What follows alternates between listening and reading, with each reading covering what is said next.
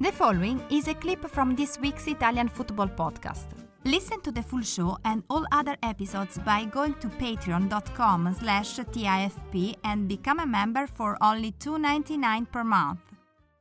Okay, so Juve, their difficult season continues. I'm curious to hear what you guys think, because now is really when we are starting to see a lot more people get on board with the idea of Allegri being sacked. Do you guys think that's warranted, or is it still too early to be having that discussion?